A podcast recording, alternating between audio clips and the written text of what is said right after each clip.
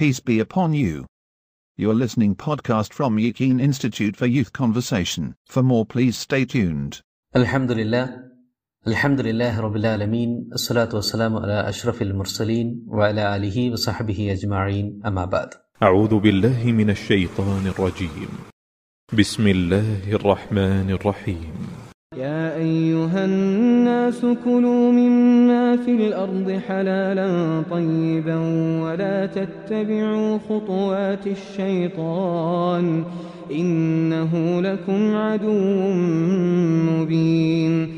ഓ മനുഷ്യരെ, ഭൂമിയിലുള്ള ആരോഗ്യദായകവും ഹിതകരവുമായവ നിങ്ങൾ കഴിച്ചോളൂ, എന്നാൽ ചെകുത്താന്റെ ഇംഗിതങ്ങളെ നിങ്ങൾ പിന്തുടരാതിരിക്കുക, കാരണം അവൻ നിങ്ങളുടെ പ്രഖ്യാപിത ശത്രുവാകുന്നു. തിന്മയും അധർമ്മവും ശീലമാക്കാനും നിങ്ങൾക്കറിഞ്ഞുകൂടാത്ത കാര്യങ്ങൾ അള്ളാഹുവിന്റെ മേൽ ആരോപിക്കാനും വേണ്ടി മാത്രമായിരിക്കും അവൻ നിങ്ങളോട് അനുശാസിക്കുന്നത്. പ്രിയപ്പെട്ട സഹോദരങ്ങളെ, അസ്സലാമു അലൈക്കും വറഹ്മത്തുള്ളാഹി വബറകാതുഹു. സൂറ അൽ ബഖറയിലെ നൂറ്റി അറുപത്തി എട്ട് നൂറ്റി അറുപത്തി ഒൻപത് ആയത്തുകൾ നമുക്കിന്ന് പരിശോധിക്കാം.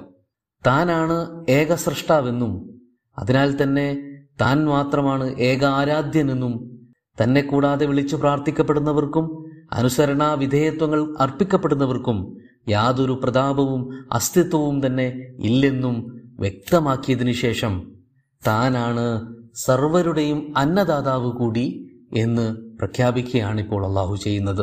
അന്നദാതാവ് തന്നെയാണ് നിഷിദ്ധവും അനുവദനീയവുമായവയൊക്കെയും നിശ്ചയിക്കേണ്ടതും.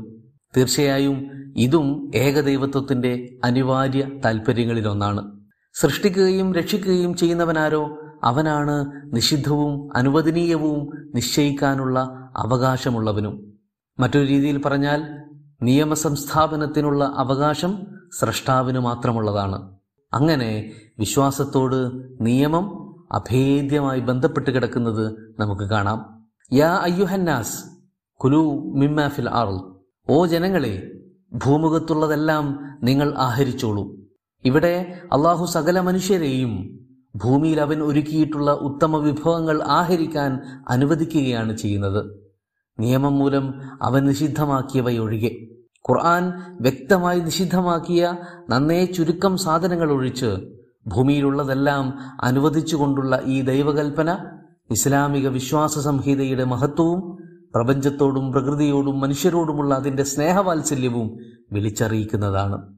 ഭൂമിയിലുള്ളതെല്ലാം മനുഷ്യരുൾപ്പെടെയുള്ളവർക്കായി സൃഷ്ടിക്കപ്പെട്ടവയാണ്. അതുകൊണ്ട് തന്നെ പൊതുവിൽ അവയെല്ലാം അനുവദനീയവുമാണ്. അരുതെന്ന പ്രത്യേക വിലക്കോ മിതത്വത്തിന്റെ പരിധി കടക്കുമെന്ന ഭയമോ ഇല്ലെങ്കിൽ എല്ലാം അനുവദനീയം തന്നെയായിരിക്കും. വിലക്കപ്പെട്ടവയുടെ വിശദാംശങ്ങൾ ഇൻഷാ അല്ലാഹ് പിന്നീട് കടന്നു വരുന്നുണ്ട്.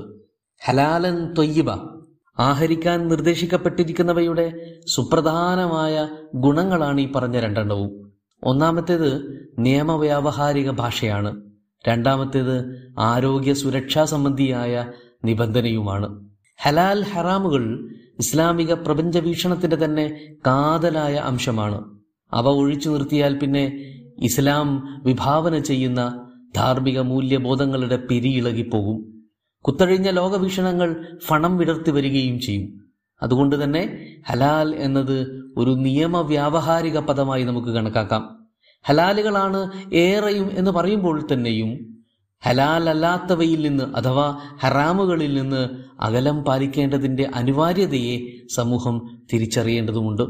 അത് കേവലം ആഹാര പദാർത്ഥങ്ങളുടെ തിരഞ്ഞെടുപ്പിൽ മാത്രം ഒതുങ്ങുന്നവയുമല്ല, ജീവിതത്തിൻ്റെ നാനാ തുറകളെയും ബന്ധപ്പെട്ടിരിക്കുന്ന ഒരു സങ്കേതം തന്നെയാണ് ഹലാൽ ഹറാമുകൾ എന്നിവ.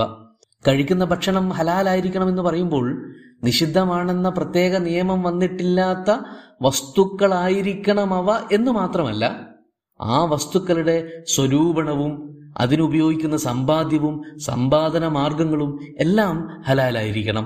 ഹറാമുകളെല്ലാം സങ്കോചമില്ലാതെ തന്നെ ഉപേക്ഷിക്കപ്പെടുകയും ചെയ്യണം. ഹലാൽ ഹറാം എന്നിങ്ങനെ വേർതിരിച്ചു മനസ്സിലാക്കാൻ, ഡിസ്റ്റിങ്ക്വിഷ് ചെയ്യാൻ സാധ്യമല്ലാത്ത വിധം ആശയക്കുഴപ്പം സൃഷ്ടിക്കുന്നവയെയും ഉപേക്ഷിക്കാൻ നാം തയ്യാറാകണം. അങ്ങനെ നിയമത്തിൻ്റെയും ശരീഅത്തിൻ്റെയും പരിപ്രേക്ഷ്യത്തിലുള്ള വിവേചന രീതിയാണ് ഹലാൽ എന്ന വാക്കിലൂടെ അർത്ഥമാക്കപ്പെടുന്നത്. അതൊരു പൊതു തത്വമായിരിക്കുകയും ചെയ്യും. അതേസമയം ത്വയ്യിബ് എന്നത് ഏറെ വൈയക്തിക സ്വഭാവമുള്ളൊരു പ്രയോഗമാണ്.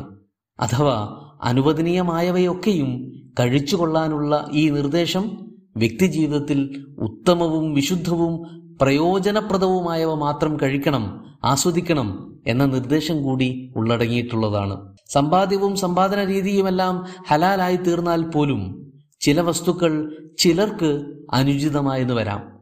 ആരോഗ്യകരമായ കാരണങ്ങളാലോ പാരിസ്ഥിതിക കാരണങ്ങളാലോ പ്രാദേശിക സവിശേഷതകളാലോ ചിലപ്പോൾ ഹലാലുകൾക്കിടയിൽ തന്നെ വീണ്ടും ഒരു ഉപതെരഞ്ഞെടുപ്പ് കൂടി നടത്തേണ്ടി വന്നേക്കാം.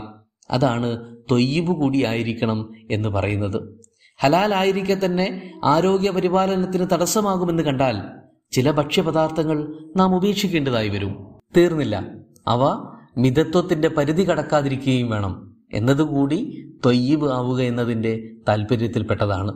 ചുരുക്കത്തിൽ ഹലാൽ എന്നത് പൊതുതലത്തിലും ത്വയ്യിബ് എന്നത് വ്യക്തിതലത്തിലും പ്രവർത്തിക്കുന്ന ഒന്നായി വേണം നാം മനസ്സിലാക്കാൻ. വലാ തത്തബിയുൽ ഖുതുവാതി ശൈത്വാൻ, പിശാചിന്റെ കാലടികൾ ഒരിക്കലും നിങ്ങൾ പിന്തുടരരുത്. ഇത്തരം ഒരു കാര്യത്തിലും ശരിയും തെറ്റും തീരുമാനിക്കേണ്ടത്, അനുവദനീയവും അല്ലാത്തതും തീരുമാനിക്കേണ്ടത്, നിയമനിർമ്മാണം നടത്തേണ്ടത് ഒന്നും തന്നെ പിശാചോ പൈശാചിക ശക്തികളോ അല്ല. പിശാചിന്റെ ഉപദേശം പോലും ഈ വിഷയങ്ങളിൽ വകവെക്കേണ്ടതേയില്ല. സ്വന്തമായി തന്നെ ഇച്ഛകൾക്കനുസരിച്ച് നന്മതിന്മകളും ഹലാൽ ഹറാമുകളും നിശ്ചയിച്ചു കൊള്ളാനായിരിക്കും അവൻ്റെ ഉപദേശം. അത് സ്വീകരിക്കുക വഴി സർവനാശം സംഭവിക്കുകയും ചെയ്യും. ഇന്നഹൂലക്കും അദുവും മുബീൻ, അവൻ നിങ്ങളുടെ പ്രഖ്യാപിത ശത്രുവാണ്. പ്രഖ്യാപിത ശത്രുവിൻ്റെ കൂടെ കൂടി സ്വയം നശിക്കാൻ തീരുമാനിക്കുന്നതിൽ പരം അവിവേകം മറ്റെന്തുണ്ട്? പിശാചിന് വില കൽപ്പിച്ചു തുടങ്ങിയാൽ ഹലാലുകൾ ഹറാമുകളായും ഹറാമുകൾ ഹലാലുകളായും പ്രയോഗിക്കാൻ അവൻ നമ്മെ നിഷ്കർഷിക്കും. അതുവഴി ലോകം തന്നെ കീഴ്മേൽ മറിയാൻ തുടങ്ങുകയും ചെയ്യും. നമ്മുടെ ശത്രുവായതുകൊണ്ട് തന്നെ അവൻ നമ്മുടെ ഗുണമോ നന്മയോ ഒരിക്കലും ആഗ്രഹിക്കാൻ പോകുന്നുമില്ല. ഇന്നമായ അമറുക്കും ബിസ്സു ഇവൽ ഫഹ്ഷ, അവൻ നിങ്ങളോട് തിന്മയും അധാർമികതയും മാത്രമേ പ്രവർത്തിക്കാൻ കൽപ്പിക്കുള്ളൂ. പിശാചിന്റെ മോഹവലയത്തിൽപ്പെട്ടവൻ ചെയ്യാൻ പോകുന്ന ആഭാസങ്ങൾക്ക് കയ്യും കണക്കുമുണ്ടാവില്ല. സാത്താനിക് റിച്വൽസ് നടത്തുന്നവർ മലം പോലും ഭക്ഷിക്കുന്നത് എത്രമേൽ ആഭാസവും വൃത്തിഹീനവും അശുദ്ധവുമായൊക്കെ ശീലമാക്കുന്നുവോ അത്രമേൽ പിശാച് പ്രീതിപ്പെടും എന്ന പ്രതീക്ഷയിലാണ്. വ്യക്തിയെ മാത്രമല്ല, മുഴുവൻ മാനവകുലത്തെ തന്നെയും അധാർമികതയുടെയും സദാചാര വിരുദ്ധതയുടെയും മൂല്യച്യുതിയിലേക്ക് തള്ളിവിടുക എന്നതാണ് പിശാചിന്റെ താല്പര്യം. വ അൻ തഖൂലു അലല്ലാഹി മാ ലാ തഅലമൂൻ, അതിനായവൻ ദൈവശാസ്ത്രപരമായ പരമാബദ്ധങ്ങളും ദൈവനിരാസവാദങ്ങളും ഉൾപ്പെടെ പലതും സമൂഹത്തിൽ പ്രചരിപ്പിക്കും. ലിബറലിസവും നിരീശ്വരത്വവും ലൈംഗിക അരാജകത്വവാദങ്ങളും ഉൾപ്പെടെ സകല അധാർമികതകളുടെയും സ്രോതസ് ഒന്ന് തന്നെയാണ്, ഒരേ ഒരു പിശാച് തന്നെയാണ് എന്ന് നമുക്ക് മനസ്സിലാക്കാം. അതേറ്റുപിടിച്ച് പ്രചരണം കൊഴുപ്പിക്കുന്നവർ പിശാചിന്റെ അനുചരന്മാരുമായി തീരുന്നു.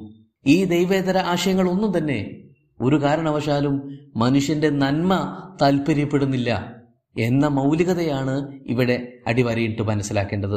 എന്തെല്ലാം മോഹസ്വപ്നങ്ങൾ നൽകി അത്യാകർഷക ഭാവത്തിൽ അവതരിപ്പിക്കപ്പെട്ടാലും ഇത്തരം വിസങ്ങളും പ്രത്യയശാസ്ത്രങ്ങളുമെല്ലാം ആത്യന്തികമായി നമ്മുടെ നന്മയും പതനവുമാണ് ബാക്കിയാക്കുന്നത്. ഒരു കാര്യം കൂടി, തുടക്കത്തിൽ കുലു എന്ന് പറഞ്ഞത് ഒരു അനുവദനീയതയെയാണ് ദ്യോതിപ്പിക്കുന്നത് എന്ന് പറയുമ്പോൾ തന്നെയും അതൊരു കൽപ്പനക്രിയ കൂടിയാണ്. അഥവാ ഹലാലും ത്വയ്യിബുമായവ നിങ്ങൾക്ക് അനുവദനീയമാണ്, കഴിച്ചോളൂ എന്ന ഗുണകാംക്ഷ പ്രകടനത്തിനുമപ്പുറം അതൊരു കൽപ്പന കൂടിയാണല്ലോ. അവകൾ നിങ്ങൾക്കായി സൃഷ്ടിക്കപ്പെട്ടവയാണ്, ഉൽപാദനം ചെയ്യപ്പെട്ടവയാണ്, അവ നിങ്ങൾ കഴിച്ചിരിക്കണം എന്നതാണ് ആ കൽപ്പന. മറ്റേതെങ്കിലും ശക്തികളുടെയോ സംഘങ്ങളുടെയോ തിട്ടൂരങ്ങൾക്ക് വഴങ്ങി നിയമനിർമ്മാണാധികാരം അവർക്ക് വകവെച്ച് നൽകി ഹലാലുകളെ ഉപേക്ഷിക്കുന്നത് ഒരു നിലക്കും ആശാവഹമല്ല എന്ന കാര്യം കൂടി ചേർത്തോർമ്മിപ്പിച്ചുകൊണ്ടാണ് ഈ സെഷൻ ഇന്ന് ഇവിടെ അവസാനിപ്പിക്കുന്നത്. നമുക്കെല്ലാം ഏറ്റവും നല്ലത് ആഹരിക്കുവാനുള്ള സൗഭാഗ്യം നൽകി പഠിച്ചവൻ അനുഗ്രഹിക്കുമാറാകട്ടെ. അസ്സലാമു അലൈക്കും വറഹ്മത്തുള്ളാഹി വബറകാതുഹു.